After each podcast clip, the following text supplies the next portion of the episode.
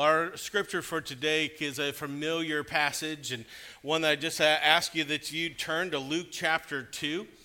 Uh, if you have that Bible in front of you, just get in the habit of opening up God's Word. I know it's in your handout and it'll be on the screen, but there's just something about opening up the Word of God, and I want you to feel free to be able to do that today. Uh, there's a Pew Bible in front of you, or if you're like me, you have your device, and so I'm giving you time to pick Luke and then pick chapter 2. And then we're going to start right at there at the beginning. The scripture is probably familiar for a lot of us, especially this time of year. And uh, this is the time where you hear this story. Uh, our kids, you're going to hear it from our children at PFN in just about uh, an hour or so, uh, around in there. Uh, so, Luke chapter 2, and this is the story of Christmas. Luke chapter 2. In those days, Caesar Augustus issued a decree that a census would be taken of the entire Roman world. This was the first census that took place while Quirinius was governor of Syria. And everyone went to their town to register. So Joseph went up from the town of Nazareth in Galilee to Judea, to Bethlehem, the town of David, because he belonged to the house and the line of David. He went there to register with Mary, who was pledged to be married to him and was expecting a child. While they were there, the time came for the baby to be born, and she gave birth to her firstborn, a son. She wrapped him in cloths and placed him in a manger because there was no guest room available for them. And there were shepherds living out in the fields nearby, keeping watch over their flocks at night. An angel of the Lord appeared to them, and the glory of the Lord shone around them, and they were terrified. But the angel said to them, Do not be afraid. I bring you good news that will cause great joy for all people. For today in the town of David, a Savior has been born to you, and he is the Messiah, the Lord. And this will be a sign to you. You will find a baby wrapped in cloths and lying in a manger. Suddenly, a great company of the heavenly host appeared with the angel, praising God and saying, Glory to God in the highest heaven, and on earth peace to those whom his favor rests. When the angels had left them and gone into heaven, the shepherds said to one another, Let's go to Bethlehem and see this thing that has happened, which the Lord has told us about. So they hurried off and they found Mary and Joseph and the baby who was lying in the manger. When they had seen him, they spread the word concerning what had been told them about this child. And all who heard it were amazed at what the shepherds said to them. But Mary treasured up these things and pondered them in her heart. The shepherds returned, glorifying and praising God for all the things that they had seen or heard and seen, which were just as they had been told. And then on the eighth day, when it was time for, to circumcise the child, he was named Jesus, the name the angel had given him before he was conceived. It's a familiar story. It's uh, one of my favorite Christmas memories. Maybe you have one of your favorite Christmas memories uh, that you and your families go through every single year. I have quite a few, but one of my very favorite Christmas memories of my childhood is watching the Charlie Brown Christmas special. Anybody else with me? You love the Charlie Brown Christmas special, right? Okay. Um, I don't catch it every year anymore, but when I was little, this was a must see. And this year, as a sign of the times, uh, you can watch it whenever you want. You can stream it as long as you have Apple Plus TV, because that's the only way that you're going to see it now. Back in the day, though, we had to wait until CBS and then ABC decided to show it. And it happened one day, one evening of the year, and you had to see it that evening or you had to wait an entire year to watch the Charlie Brown Christmas special. But I love that story. It's a story of Charlie Brown. You know his story of this little skimpy little tree. But the highlight of the, the, the highlight of the show was always the Christmas program. If you remember all the characters put on this Christmas program. If you're familiar with the show, you can imagine Lucy was in charge of handing out all the scripts, and, and uh, Snoopy was off uh, dancing, and Schroeder was playing the piano. But the absolute best part of this was it seemed like it would happen all the time to poor Charlie Brown. He would get so frustrated. And this time he was frustrated because of all the commercialism. And in desperation, he asked his friends, Isn't there anyone that knows what Christmas is all about? And so enter sweet, innocent Linus with his blanket, who says, Sure, Charlie Brown. I can tell you what Christmas is all about. And then Linus walks to the center stage and he recites on national television Luke chapter 2. The story of the shepherds and the angel's proclamation that the Messiah, that Jesus has been born. And he says, Do not be afraid. I bring you good news that will cause great joy for all the people. For today in the town of David, a Savior has been born to you, and he is the Messiah. He is the Lord. Great joy for all people. This is our third uh, Sunday of Advent, and today we celebrate joy the joy that comes from knowing a, a Savior, Jesus, the joy that comes from receiving that greatest gift that he could possibly give us himself, salvation. So we have some notes here for you if, uh, as we talk about joy, as we talk about joy in Jesus. Uh, first one, write this down that joy is more than an emotion. It's more than an emotion. If you think uh, about joy, what do you think of? Well, if somebody just says the word joy to me, I think of a smile or I think of someone that is happy, but is joy more than that? The angels told the shepherds that uh, he was bringing them some good news. But he was bringing them not just any news, not just any good news, but he was bringing them news that will cause great joy for all the people.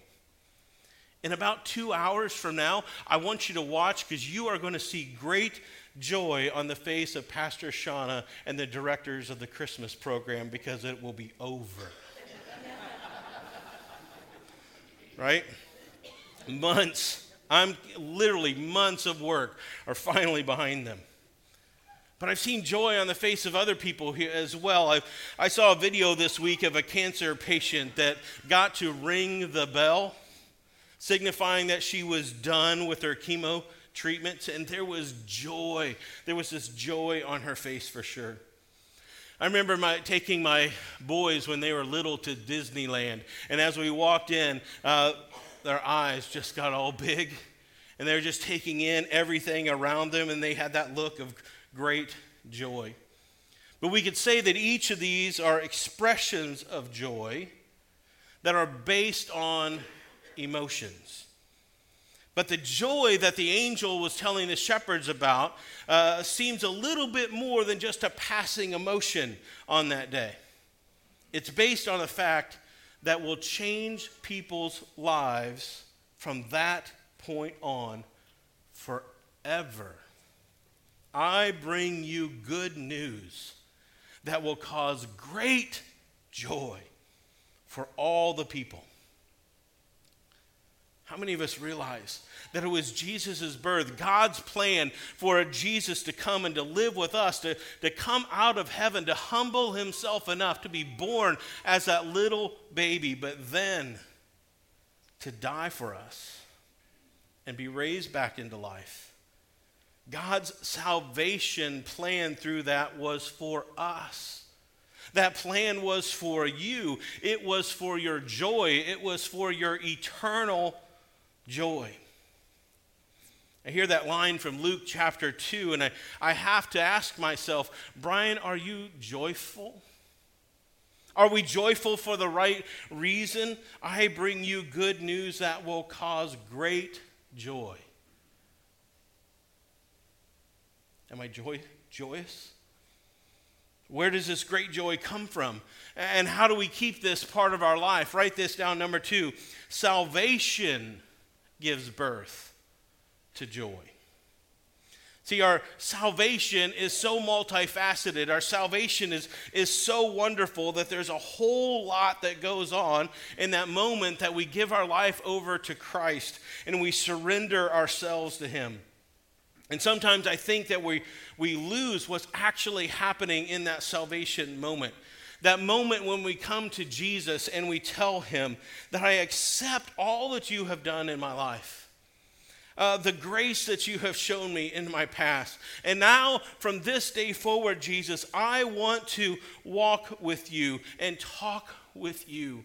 And I want to ask for your forgiveness for the things that I have done. And I need you to be the Lord of my life. But what happens? What actually happens in that moment? Why should Jesus and his salvation be good news that should bring us great joy? Well, first, if you're taking notes, write this down. It brings us to a moment of reconciliation.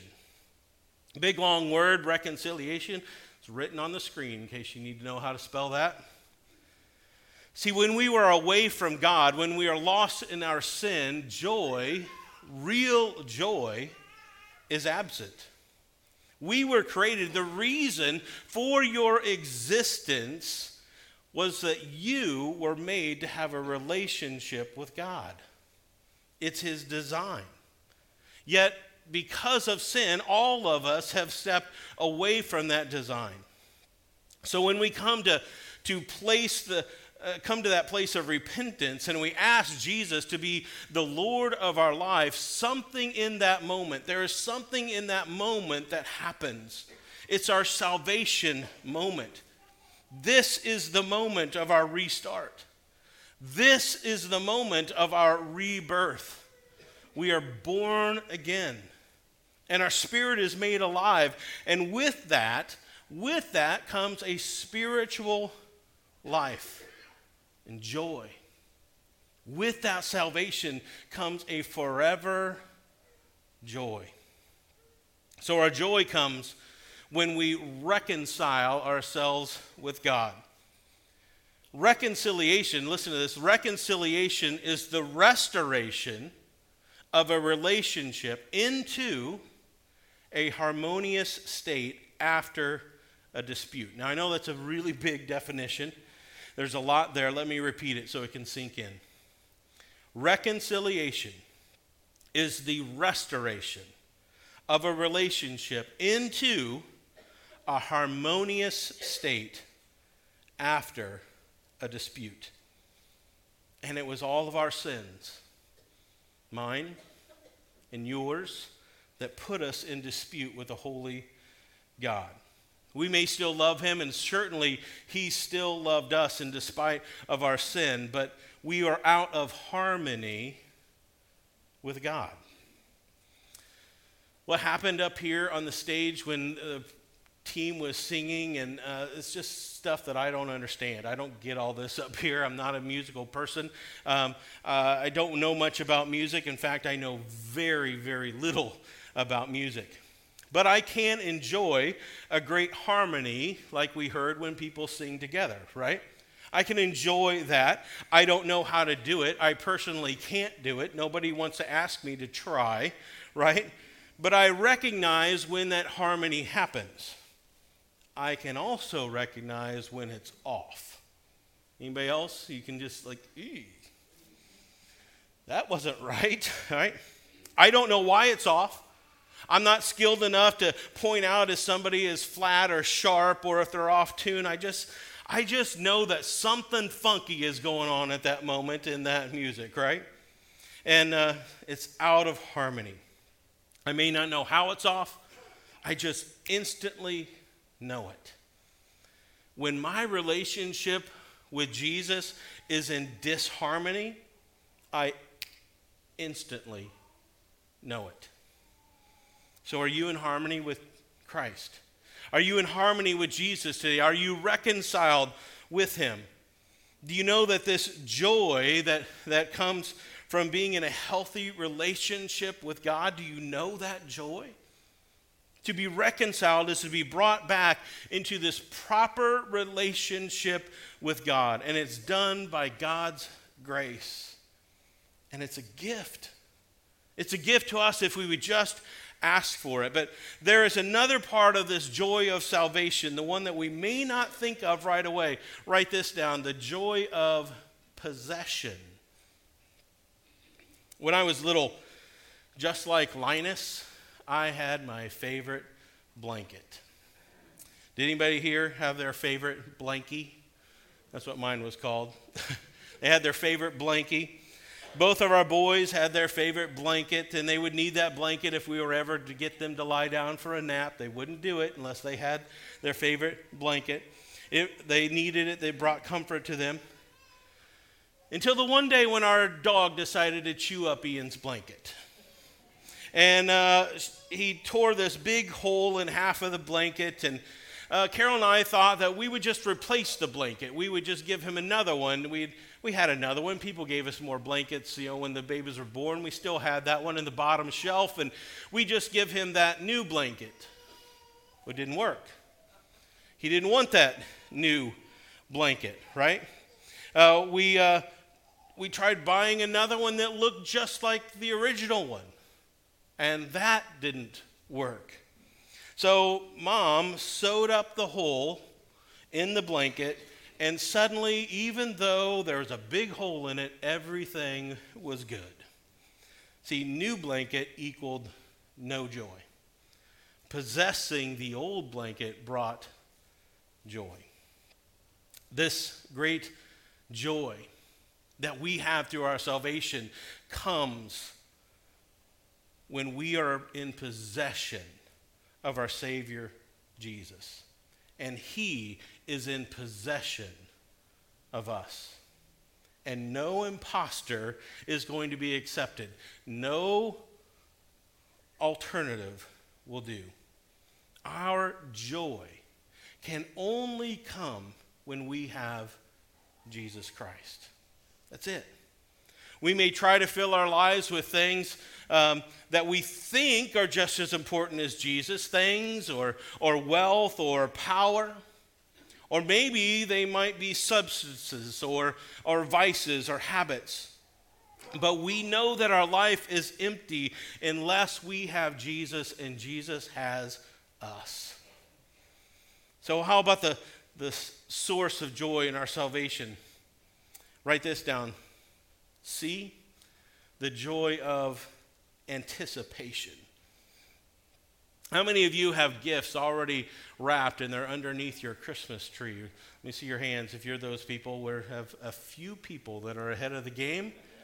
Not a whole lot, but uh, don't worry if uh, your kids or grandkids are, are watching, there'll be something there. Don't worry, it's coming. Okay? One of my favorite parts of, of Christmas as a dad was the anticipation of the gifts. Uh, watching my boys, and maybe your kids did this too, they would pick up that gift and they would turn it around and they would look at it. They'd try to figure out what was in it. They'd shake it and they would feel it and they would squeeze it. And watching them anticipate what the gift was was just as fun as watching them actually unwrap the gift. See, as Christians, our joy comes from anticipating what Jesus is going to do next. Our great reward of being with Him, either in heaven or anticipating His return when He makes everything right once again, whichever comes first the joy of knowing what is coming, the joy of this upcoming reward, the joy of knowing that you are on the victorious side. You are receiving the joy of heaven. It's going to be worth whatever we face here on earth. Amen? What comes next makes all of this worth it. See, if our joy comes through a healthy relationship with Jesus, then the way we lose our joy is by choosing the opposite. And so, number three, it's sin that robs our joy. Christians, even well meaning Christians, sometimes fall into sin, right? Um, the Nazarene church defines sin this way that sin is a willful transgression of a known law of God. In other words, it's when I, on purpose, do, do what I know that God doesn't want me to do, or don't do what I know that God wants me to do. See, when we're tempted and we sin as Christians, immediately we should be checked by the Holy Spirit. And He makes us aware of our transgression. None of us would be able to say that we didn't know it. We knew it. And God is faithful to make it clear. And, and the question is will we ask for forgiveness and regain our joy? See, falling into sin should never be a habit to the Christian. The, the longer that we are Christians, the rarer that should happen in our life because we have learned to be like him and we're learning how to avoid Satan's traps. But if we do sin, we need to immediately pray and ask for God's forgiveness and continue on in the relationship. See, we learn from our failures. So, where does this joy come from? In reality, joy is, joy is a, a matter of cause and effect just as much as pain is. No one can get joy by just saying, Hey, Jesus, I'd really like to have some joy today. I don't think that's the way it happens. Joy is one of the ripest fruits in the Christian life. And like every fruit, it has to be nurtured and it has to grow. So the Bible lists joy as one of the fruits of the Spirit, one of the fruits of the Holy Spirit. In other words, as we are in Christ, His Spirit lives within us, and joy should be growing out of our spirit. Not just the emotion of joy, not just happiness, not just a smile on our face, but the lifestyle of joy, the confidence in, of having Jesus that inspires us and cultivates that joy in our life. So, this Advent season, let me ask you how's your joy coming along? Did you pass that joy on to others? Do they sense that joy that you have through, through Christ? Verse 10 says, But the angel said to him, them, Do not be afraid. I bring you good news that will cause great joy for all the people. For today in the town of David, the Savior has been born to you, and he is your Messiah. He's your Lord. I believe that when we have this, this joy that comes from knowing Jesus, for accepting Him into our life and asking for His forgiveness, and allowing the Holy Spirit to grow this fruit in our life, when that happens, people all around us are going to want to know how they can possess this gift too. This is the time of year where you and I, as Christians, we get to share our joy. We get to share Jesus with those who don't know him. This time of year offers us so many other opportunities to talk about Jesus because Christmas is all about Jesus, right? So I challenge you to do a personal check on your joy. If you seem to be lacking it this season, ask yourself why. Don't allow sin to rob you of joy. Don't allow somebody else's sin to rob you of joy either. Be reconciled with Jesus. Ask for forgiveness and experience joy. Secondly, though, I challenge you to share your reason for joy with someone who doesn't seem to know Jesus yet. Find a way, make a plan. Share within the greatest story that's ever been told to someone who needs joy, to someone who needs Jesus. That is the best Christmas present we could possibly offer them. And so let me pray for you. Heavenly Father, Lord, thank you for sending your Son to heaven or to, to earth from heaven. Lord, we thank you that you would humble yourself enough to be born as a innocent, small baby.